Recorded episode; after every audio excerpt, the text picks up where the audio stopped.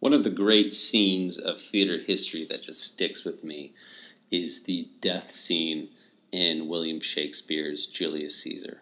And it's obviously a historical play of, of Shakespeare's profiling the life of Julius Caesar. It opens with him coming back, having just conquered Pompey. And even in the midst of his victory, though, you see there's a plot against him by the senators who feel like he's abusing his power. And the plot is not including everyone. Not everyone's conspiring against him. The most notably not is his friend Brutus. Brutus is somebody who Caesar trusts and cares about, and is this support system of of love and and brotherhood. And eventually, though Brutus is reluctant to do so, he eventually agrees that yeah, Caesar is abusing his power, and so he gets in on the plot. And so then the scene comes when Caesar is to die, all the senators on the Senate floor begin attacking him because they can surround him there. They're you know all the way around him already, and so they start closing in. They, and he like Caesar begins to fight them off. He begins to be able to almost have this godlike strength, so that even though like tens and then you know potentially like I don't know how many there are like hundreds of men are coming at him, he's able to fight them all off just by sheer will to live and his determination and it's just showing like this sheer power and and ruthlessness of Caesar until the moment that he sees Brutus standing opposite him but very much so obviously a part of the plot. And he looks at his face they look into each other's eyes and Caesar utters the famous line et tu brute, which means you too, Brutus. And in that moment, he loses all strength and he falls to the floor and he succumbs to the plot to kill him. And that scene resonates because it gets at this truth of our need for supportive relationships, our need for friendships of people who come around us and care for us, and that though Caesar can fight off a hundred men, when he all of a sudden realizes he's alone, he turns into a puddle and allows himself to be overcome with death. And that moment is what Paul is attempting to subvert for the Philippian church in his opening prayer in chapter 1 of Philippians. Let me read it. This is Philippians 1 1 through 11. This is the opening of the Paul's letter to this church that he planted and that he's writing back from uh, now that he's in prison. And they have sent money and, and resources to care for him in prison. And so he writes this He says, Paul and Timothy, servants of Christ Jesus, to all God's holy people in Christ Jesus at Philippi, together with the overseers and deacons. Grace and peace to you from God our Father and the Lord Jesus Christ. I thank my God every time I remember you in all my prayers for all of you. I always pray with joy because of your partnership in the gospel from the first day until now, being confident of this, that he who began a good work in you will carry it on to completion until the day of Christ Jesus. It is right for me to feel this way about all of you, since I have you in my heart, and whether I am in chains or defending and confirming the gospel, all of you share in God's grace with me. God can testify how I long for all of you with the affection of Christ. And this is my prayer that your love may abound more and more in knowledge and depth of insight, so that you may be able to discern what is best and may be pure and blameless for the day of Christ, filled with the fruit of righteousness that comes through Jesus Christ to the glory and praise of God. So, in our moment in history, we find the support structures of our lives being stressed. We are naturally relational beings, like I already pointed out with that illustration through the, the death scene of Julius Caesar. We need a large network of relationships. Not only do we need close family members and friends, but we need even just common acquaintances. And we actually need like to the tune of like hundreds of people in our life to have this large fabric of relationships. And right now, because we're in a time where there is a pandemic, which literally says not only can anyone be the enemy, but like there's now like even debates on how best, of course, to go about uh, treating the pandemic or the economy and, and which to preference and to start schools or to close schools. And it's causing crazy amounts of division. And of course, we're in an election year. And so the, the normal sense of just division is ratcheted up from 11 to 15.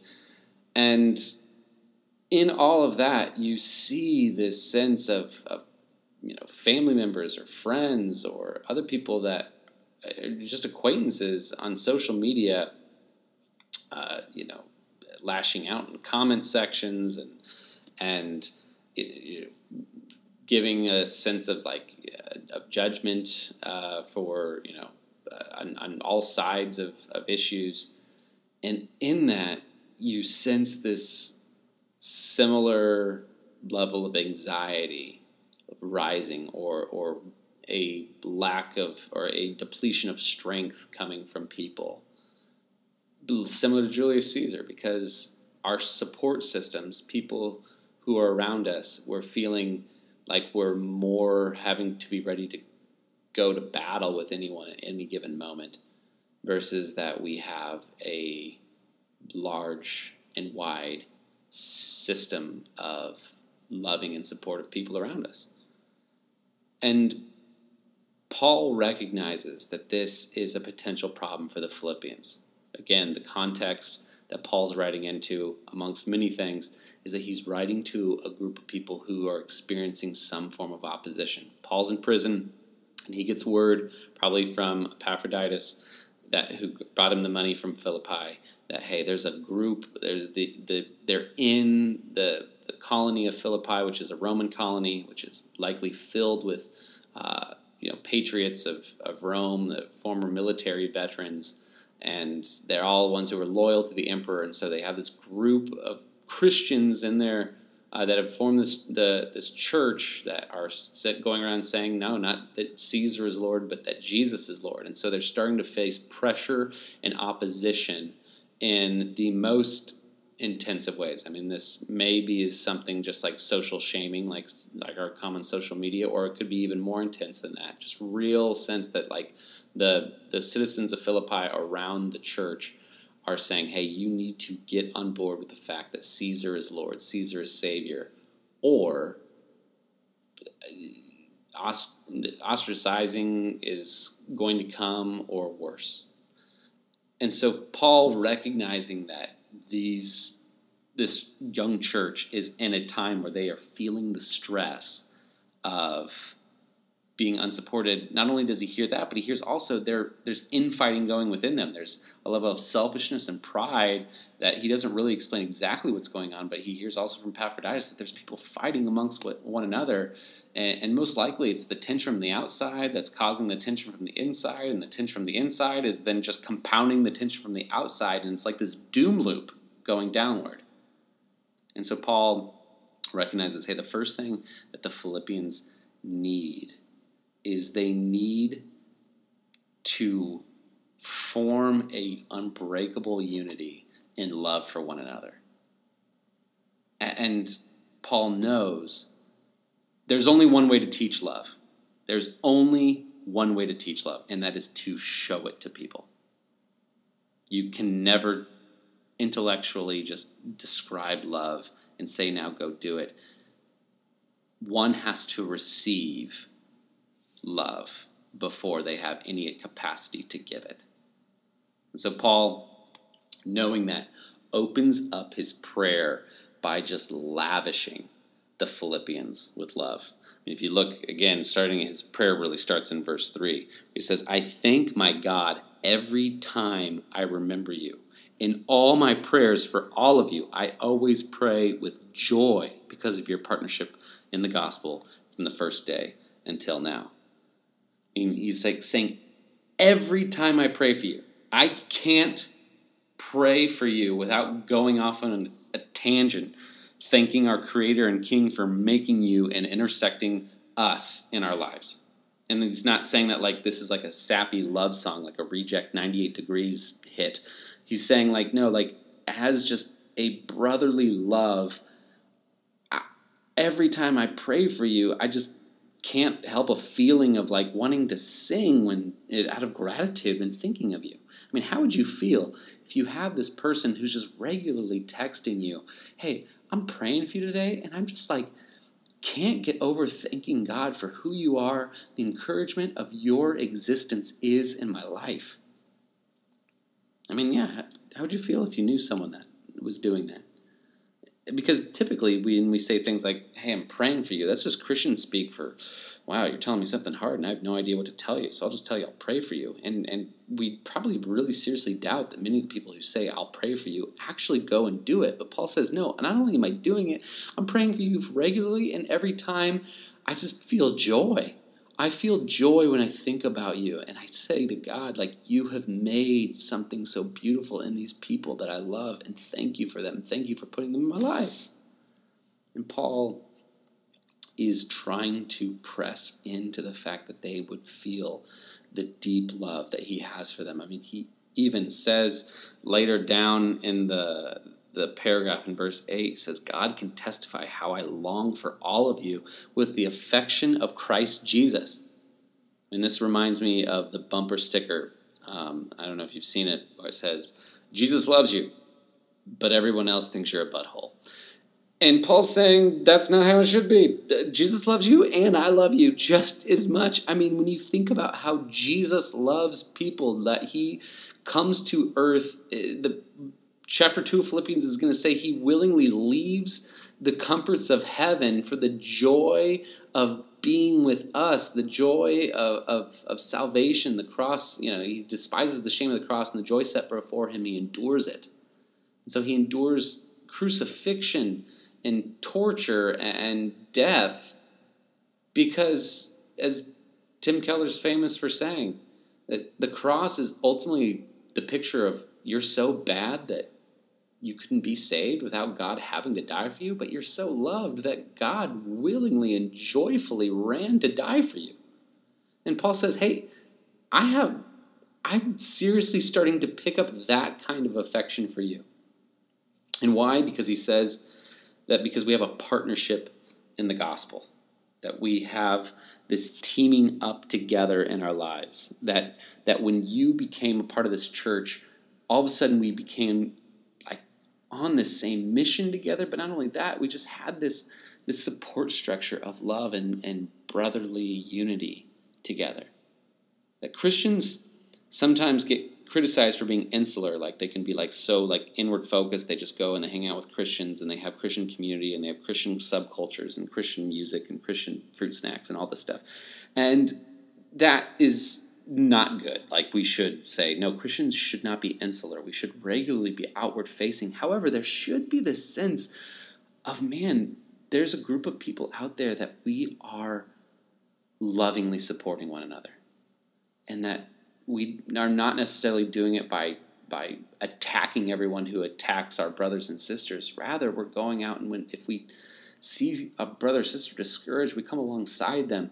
We tangibly show love to them. Because Paul says, hey, when you do that, you did that. You did that for me. You tangibly shared resources with me when I was in prison. Again, I said last week, prisons in in the Roman world were not like, you know, our prisons today, which was like, you know, workout centers and, you know, 80s reruns on a TV in the background and, and ping pong and pool tables. Like it was, if no one gets, sends you food from the outside, you starve. They're not going to feed you. So it, you, if you know someone in prison, you have to visit them, bring them food, bring them resources because they're not going to get them internally. And so he said, Man, you did that. You tangibly brought resources so that I could continue to live in prison. You've shown me love. And because of that, you sharing God's grace with me. Like he said, whether I, this is going on in verse 7, it's right for me to feel this way about you, since I have you in my heart. And whether I am in chains or defending and confirming the gospel, all of you share in God's grace with me. God can testify how I long for you as with uh, uh, with the affections of Christ. Like he's saying, yeah, it doesn't matter if I'm chained up here in prison. All the glory and accolades I get for being chained in prison, you get them too because you have partnered with me in this. All of that I get when I'm defending the gospel publicly and people are talking about, man, the church is rising and Paul's the one bringing it forward. When history marks who I am, you get those accolades too, Philippians. We are in this together.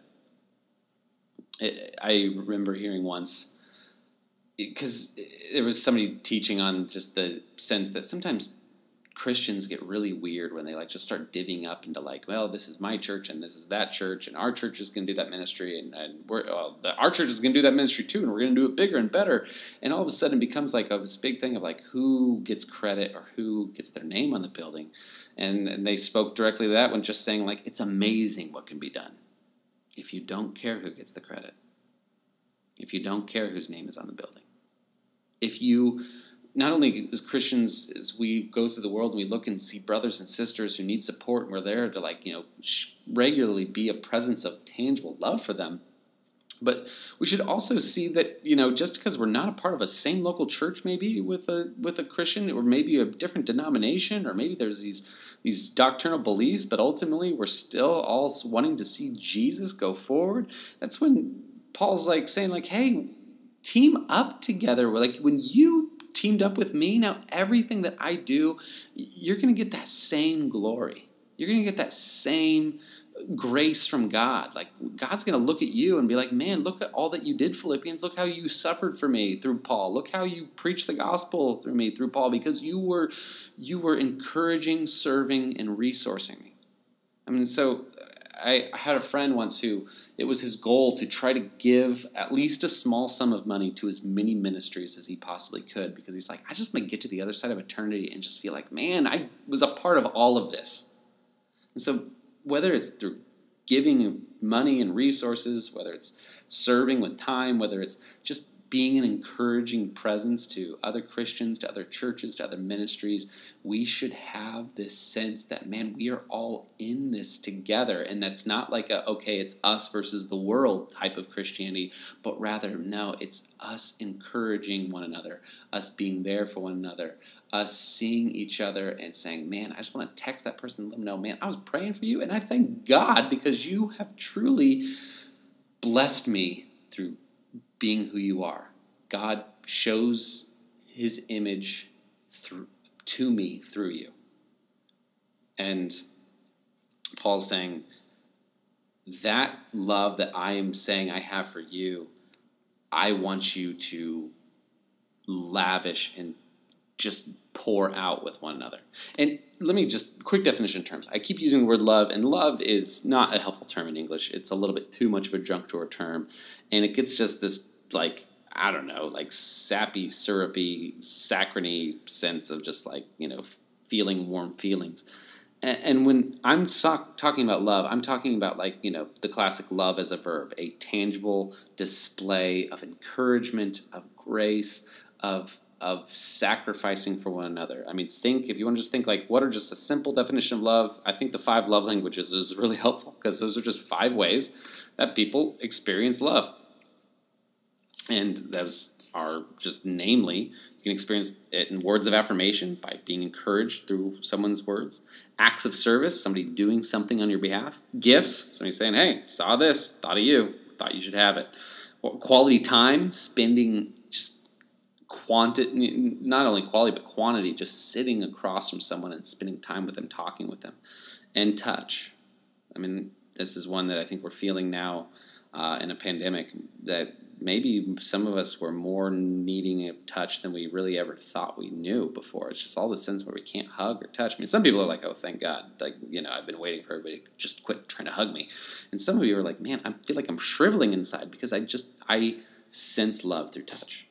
And so when we're talking about love, Paul's saying, I want you to love. He's like, I don't want you to just feel warmly for each other. I want you to be texting each other constantly. I want you to be thinking of each other, like thinking of things like, man, this person would be really encouraged by that gift. This person would be really encouraged if I did this for them and it saved them some time. Man, this would be this person just needs me to come sit with them. Man, this person needs me to hold their hands and tell them I'm in this with them, to give them a deep, long hug. And yes, uh, maybe that's not advisable for everybody in the midst of a pandemic, but there should be at least somebody probably in your life that you're able to just like say, hey, forget about this. I see that you need this love, and I'm, I'm going to give this to you tangibly now in this moment. Because it's more devastating for you not to experience love than, than anything else that, that's going on in this moment. And probably in a pandemic, that's not with everyone, but that's probably with someone. And so Paul says, Hey, I want you to abound in love. And, and he says it here in verse 9. And this is my prayer that your love may abound more and more in knowledge and depth of insight, so that you may be able to discern what is best and may be pure and blameless for the day of Christ, filled with the fruit of righteousness that comes through Jesus Christ to the glory and praise of God. So when he says, Hey, this is my prayer that your love may abound more and more in knowledge and depth of insight, there's really kind of like three things. There's three layers to what he could be saying here. Um, and maybe he's not saying all of them, however, that he does say them all at different times. So regardless if they're all here in this one phrase or not, they're all biblical. They're all things that Paul does say. But there's at least three ways that I've seen people interpret it, and again, I think I think Paul a lot of times put multiple layers in his phrases intentionally. And so one thing is when he says like, "Hey, I want I want that," or my prayer for you is that your love may abound more and more in knowledge and depth of insight. One of the the I think the base layer is that knowledge increases love, and by that I mean you must again receive love before you have anything to give. People in a natural state, uh, because of sin and brokenness in the world, do not naturally have love within them. I mean, that's why you come into this world kind of like fighting for what's yours, saying, I need this, this is all about me and mine. And you have to, over time, be powerfully and sacrificially loved by another. And when you have that, when you wrestle with the fact that, man, somebody has given of their time, of their energy, has sacrificed with nothing in it for them in return, but only for me, that affects you. And you begin to be one who desires to give love to others. And so, knowledge, he says, hey, I, part of what I think he's saying is when he says, I, I pray that your love may abound more and more in knowledge and depth of insight. It's like as you grow in knowledge of the profound understanding of Christ's love for you. I mean, Paul just referenced it. I love you like Christ loves you. And like if you are truly not just understanding with your mind, but existentially, experientially, profoundly drenched in a knowledge of the love of Jesus. It's like, man, that knowledge, that understanding of Christ's love is going to then abound uh, more and more with love for others. And so that's one layer, I think. And then the next layer is as you increase your knowledge, it should be resulting in an abounding of love. And where it's not, you need to raise up your love to meet your level of knowledge. Paul writes in another letter hey, the goal of all our instruction is love. That's a f- verse that some people should get tattooed on their face so they read it every time right before they read another theology book because it's a reminder of hey, all of the reason that you're learning all of the things that I'm teaching you about who Christ is, the, the goal of it is that you'd become more loving. I mean, what is it about us that wants to solve love problems with more knowledge sometimes? I know I just made the point that more knowledge can increase your love, and that's true. But also, there's a certain point where it's like, hey, you're keep raising your knowledge, but now you need to intentionally abound more and more in love. Like people come to me and say, like, hey, I'm not loving to my my wife, I'm not loving to my kids, I'm not loving to my roommate. Uh, is there a book I could read? Is there a, a, a verse that I should memorize. And those aren't bad things to do, but sometimes it's the point where where it's I don't think it's a knowledge problem. like St. Thomas Aquinas, a Trappist monk, is quoted as saying, like, hey, we don't have a knowledge problem. Sometimes we just have a putting that knowledge into loving action problem. And so that's layer two. And layer three is that you would learn to love more wisely with more knowledge and more depth of insight in the way that you enact your love. That wisdom is more than just learning facts or, or understanding doctrine or understanding Jesus. It's and just Bible verses.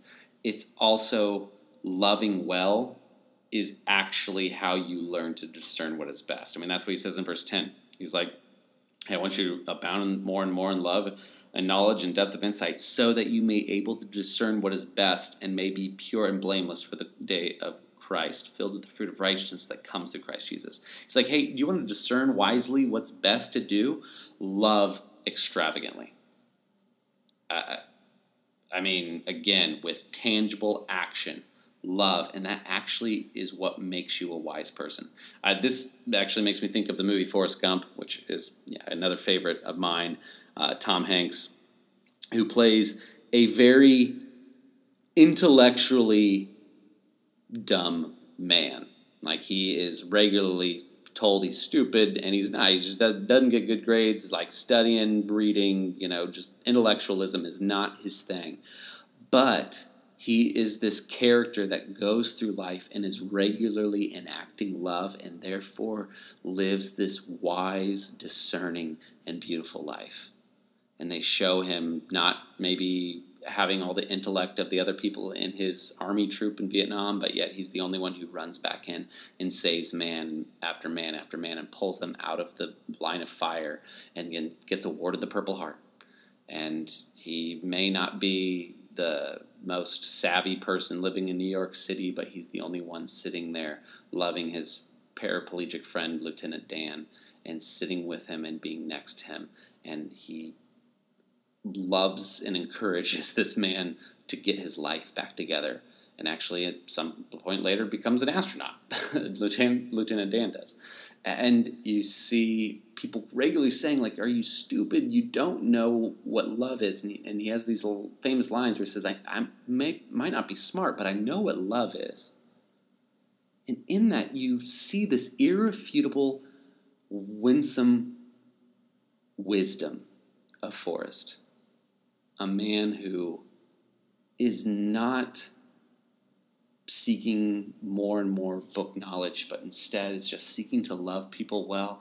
And in that, he has, he lives a wise life. And Paul's saying that's how you can do the same thing. He said, maybe worry less about how much you know and instead you learn, use your knowledge to wisely love people, to wisely encourage people.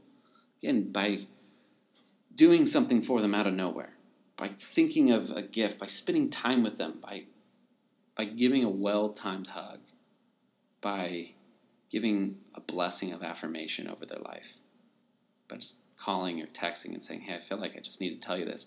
Not because I even know maybe you needed it. Maybe it's just like, I just was praying for you and I was really encouraged. I want to tell you, like, I'm just thanking God for you. And in our time and day right now, Philippians context and our context similar. If there's this level of disgruntled, you know, breaking of the social structures and systems because just anger and outrage and frustration are are everywhere and are just you know everybody's kind of simmering a boil under the surface. And in that time maybe more than ever christians cannot be ones to hold back love because love is what changes people. I said it earlier in this teaching it's not shaming it's not information typically, or just information alone that changes people. It's people interacting with those who are giving of themselves so sacrificially that they have to reckon with that. They have to just like almost deal with the fact that man, somebody cares enough about me to give of themselves, to give of their time, to do something that I would never do for them, but yet they're doing for me. That changes people. That's compelling. And, and Paul is saying, hey, I want you to be so focused on loving each other wisely that you'll encourage each other and you'll be able to get through this time of being in opposition as one band of brothers and sisters, one church. And without it, you you're just going to continue to fight through the anxiety, the depression, the pain, the disunity, the frustration, and the sense of being all alone. But with it, man, you'll be amazed what you can endure. And I think Paul shows us, lastly, by our, his example. You love first, Christian. You don't wait for someone to love you. I mean, that's what we tell people in marriage counseling all the time. Marriage is a constant game of you go first. That you, the person hearing this, goes first. When I'm in my marriage, I'm thinking, I go first. I love first. I sacrifice first. I encourage first. I apologize first. I don't always do this perfectly at all, but I'm regularly reminding myself hey, love is an action of going first. I risk, I put myself out there, and I go first. And so, if you're sitting here in this teaching being like, man, yeah, like I'm kind of like this is like a crazy time, and I am getting discouraged about like just reading news or reading social media or just like the level of feeling unsupported. It'd be really nice to have someone support me. That's very true. You go first. You start loving and supporting people because Paul talks about in other places when he writes, like, hey, as I pour myself out, I actually find myself being filled by Christ, as well as as you start pouring encouragement and, and money and time and effort on people, it's not surprising to find out that people start seeing just all these opportunities to want to return it back to you because they recognize, they reckon with the fact that they have been loved sacrificially by you and they can't contain that without returning it. Love cannot sit still in a person, it has to explode out. That's true because Christ loved us, that we love other people. And so now, because he's gone first, Paul went first, and he examples that now you, Christian, you go first.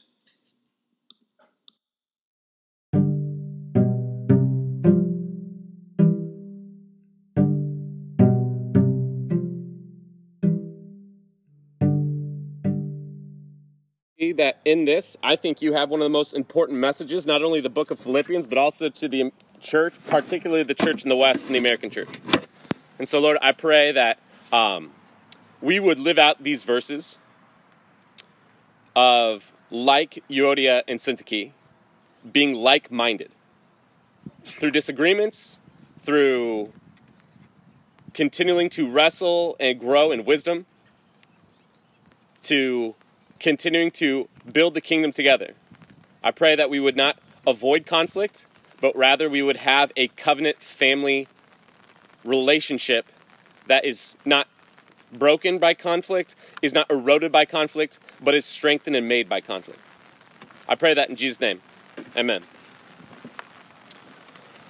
So, these verses almost feel like a throwaway if you're just reading them out of context. If you're just like picking up Philippians, you just pick up chapter 4 and you just like get to the point where you see you're talking to Euodia and Syntyche, agree in the Lord, help these women who've labored. It seems like again Paul's just talking to like these specific people. But I would argue that this is in some ways the context for the entire letter of the book of Philippians. So, here's the context of what's going on. You have Euodia and Syntyche are two women that are most likely leaders in the church. They probably lead out, uh, instruct in some way, and at some point, we don't know exactly what, but a conflict arises. They have beef with each other, and this is no small matter. We know that because Paul wrote this in the letter to the Philippian church. These letters were read, read in public. Epaphroditus would stand up like I am right now and read this to a group of you like you're sitting here now, and it would all of a sudden say, Euodia and Syntyche, be like minded. that Paul, that the, one of the most expensive things to do was to write on parchment in, the, in, the, in this time. Every word they put on here is thought about, is worked through with a scribe. I mean, this is not a cheap process. And so the fact that Paul is committing a portion of this letter so that in public he'd have these two women hearing what's going on and saying, This is very important to me, that you guys actually come to an agreement through this is a big deal. Not only that, it's most likely, again, the context of why Paul writes Philippians because it uses the same language as Philippians chapter 2. Uh, be like minded in Christ. Be of the same mind as me as you make yourself low to serve one another. And he says similarly, hey, Euodia, Syntyche, I want you to be of the same mind. He's calling back to one of the biggest themes of unity throughout the entire letter. And I think ultimately what that has to regularly remind us of and call us to is that church, what, however you conceptualize the church, however you think of it, it has to first and foremost be family. And family is not eroded by conflict, family is not broken by conflict. Family ultimately is made by conflict. I think of the concept of the book um, Anti-Fragile. It's a, uh, I think it's a business book. I mean, it's essentially writing about the idea that there's like three different kinds of organizations or groups. You can have a fragile organization, which is obviously just something that, you know, a small startup, a young church plant, something like that, where just like a couple things go wrong and that thing's toast. Or you can have something that is a strong organization. This is like a large company, a larger mega church or something like that. Something that is strong would take a lot. However, we've seen both in mega churches and in big companies, they can actually be taken down because they're not what the author calls for is anti-fragile anti fragile being that hardships don't break the company, the group, the organization, the group of people, the family, but they actually are what form them together. We talk about this in our marriage counseling that we have a whole week when we talk through like premarital of like how to fight. Because if you think like the idea of like marriage is like we need to get to the point that we don't fight, you will be sorely disappointed. Marriages are ne- one thing that they necessarily have to do is have conflict. I mean, in Proverbs it talks about that sharp, or, uh, you know, sharpening one Christian to another is like iron sharpening iron, which is like a cute coffee mug verse that means that it hurts to be in conflict and to grow in Christ likeness together. It is painful to have to forgive somebody who hurts you, who thinks less of you, who puts themselves above you. But there is no other way to think of church other than a family who is consistently growing together in Christ likeness by being of the same mind. The only deal, though, that we have to get over is we intrinsically deal with conflict in the American church by we bolt. Maybe we stick around for a little bit, maybe we switch small groups, maybe we kind of like shuffle the deck a little bit, but eventually, if conflict persists, we suddenly feel called somewhere else. It's funny because Paul is going to write in every single letter about some conflict that's happening amongst the believers. In Corinthians, in the Roman church, I mean, the, book, the entire book of Romans is based on Jews and Gentiles getting along together. And so every single time he picks up pen to parchment, he's going to talk about conflict. And he's never once going to suggest, maybe you guys just go your separate ways. And people talk about, like, well, there was only one church in a city, like, that wasn't really possible. Actually, a lot of times there were multiple house churches. There were networks of relationships. It would be very easy for Paul to say, Euodia, Syntyche, go to different house churches. Put this to rest by just not talking to each other anymore because you're causing too much division. Paul, every all 13 letters talks about conflict, never gives that suggestion once. Instead, he's going to come to things like Philippians 4 of Euodia, Syntyche, be of the same mind. He even asks for other people in the community to be a part of the conflict. He says, to my true companion, which some people think that that actually should be uh, translated to a proper name uh, that the word uh, Syzygus is like the word true, and so maybe it like actually was a name. It's less likely. There's no appearance of that name in all of Greek literature, so it would be the one and only time. I mean, this would be like uh, the unique millennial namings of kids now, but uh, it, it would be less likely that that's the case. Some people say that maybe he's just calling, like saying to, hey, my one true companion, help these women out and make sure that they uh, they come together because he's just like trying to get by the bystander effect. Like he just says, like, hey, my one true companion, kind of hoping that every single person listening would be thinking, like, maybe he's talking to me. Maybe I should be involved. I hung out with Paul that one time he was in town. Uh, uh, most people think that likely he's talking to someone who knows who they are. Probably Luke, Timothy, or Epaphroditus himself. And he's saying, hey, you should step in and help mediate the conversation. It's not a sense of like, well, that's their problem, that's their business. Church is family. And so if there's a disagreement in the body anywhere, there's a disagreement everywhere. It doesn't mean that we have to come in and be like sassy junior counselors and pretend like we know best how to mediate conflict. But it does mean that you can listen to someone and hear their conflict with someone. You can empathize with them. You can care what they have to say. And then, thanks, man. you can use that umbrella, somebody, if you want to. You can care what they have to say, and then eventually, maybe not even in the first conversation, you can say, and now we need to work on forgiving them. And now we need to work on having unity together.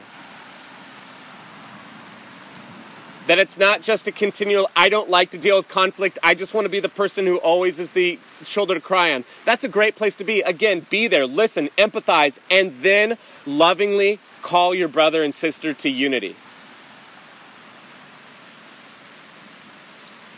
Because Paul just says, like, there's something intrinsic to Christianity, to you guys being able to get over differences. He says the whole, uh, we look across the whole world, it's marked by the concept of if you have a difference with someone, you blow them up on social media or you like publicly denounce them or you use that as like a soundbite or something like that. You don't try to work out and be of the same mind in differences. But Paul says if you believe in Jesus, call back to chapter 2. If you believe in Christ, who lays down his life for his enemies, then intrinsically, if you are filled with the same spirit of Jesus, you should have something in you that is able to lay down your own preferences for somebody else. You should have something that is able to humble yourself and ask for forgiveness, even when it's not entirely your fault. Even when you maybe don't even share the lion's share of the blame if you were to break it down in percentages. Maybe it's not your fault at all, but simply to preserve unity, you are going to go to your brother and sister and have the conversation. And yes, hold them accountable to if they are in sin, hold them accountable to if something is broken that they need to grow in Christ. But then also saying, maybe I'm going to let this one go and I'm going to absorb this for the sake of unity.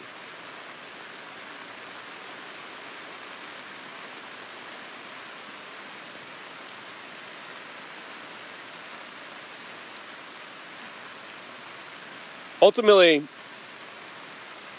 you have to learn to do this. I, let me let me take that back. Oh gosh, I'm gonna get to the end quick. Uh, you don't have to learn to do this. There is an entire church industry in America that says you don't have to learn how to do this. But let me ask this what are we missing? Like, what is the American church missing because we don't have to work it out? Because we don't have to deal with the bitterness. Hold on, Gabby. Yeah, come grab that. Woo. There we go. Yeah, come grab this up.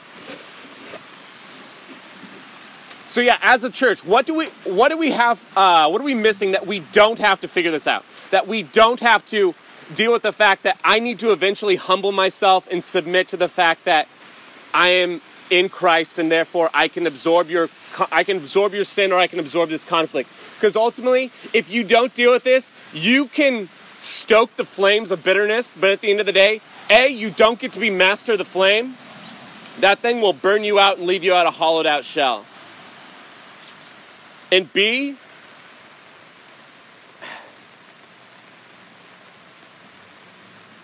so Dietrich Bonhoeffer, I referenced last week, he writes two big works. One is Cost of Discipleship, which I mentioned last week.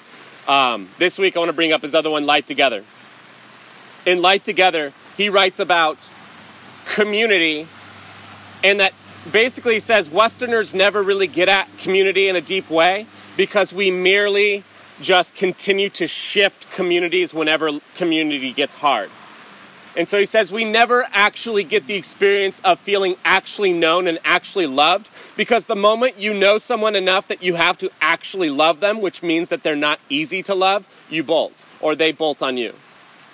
And so he says we just continually go from community to community to community, continually shifting up and continually working up like the hardest part, which is like the first honestly nine-ish ten years of being in relation with someone most marriages claim that they got their stride at either eight or year nine of marriage. Most divorces happen in year seven.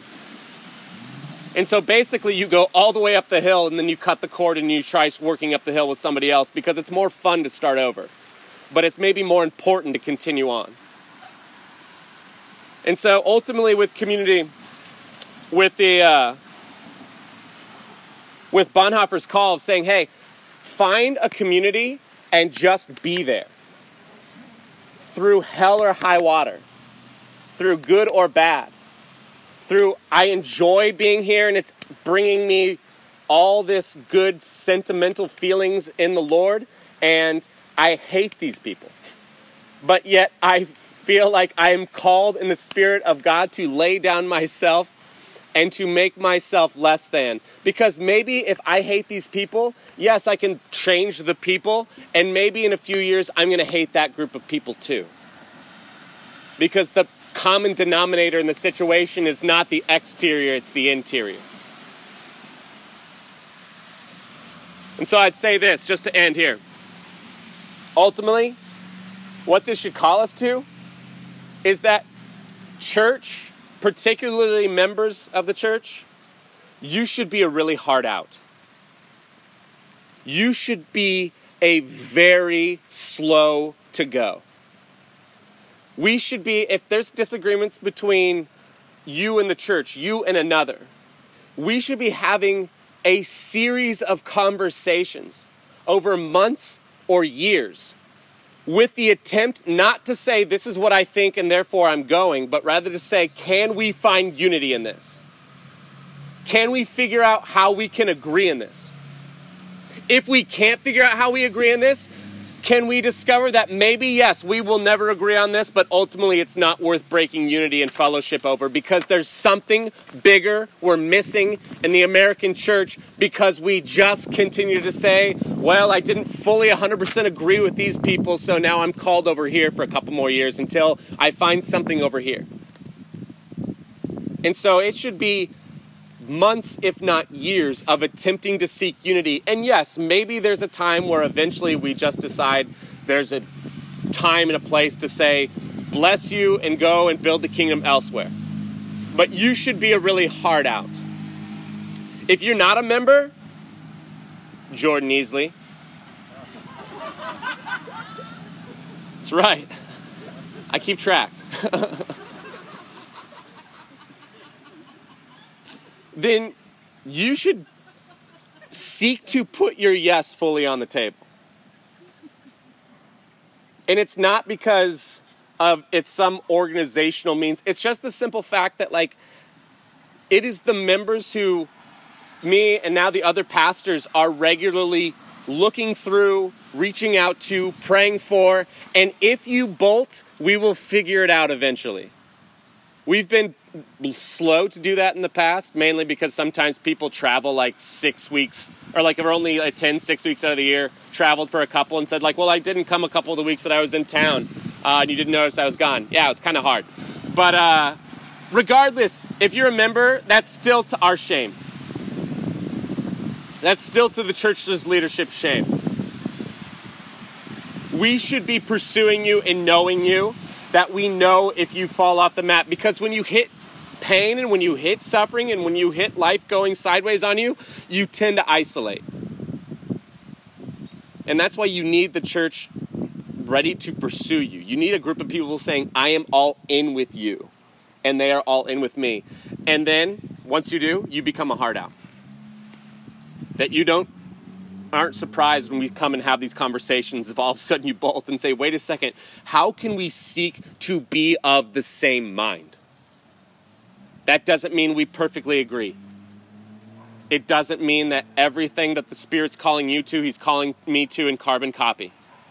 But it means that we have like mindedness in Christ who lays down his life for another, making others more important than himself, taking on obedience of death, even death on a cross, for the sake of being family together.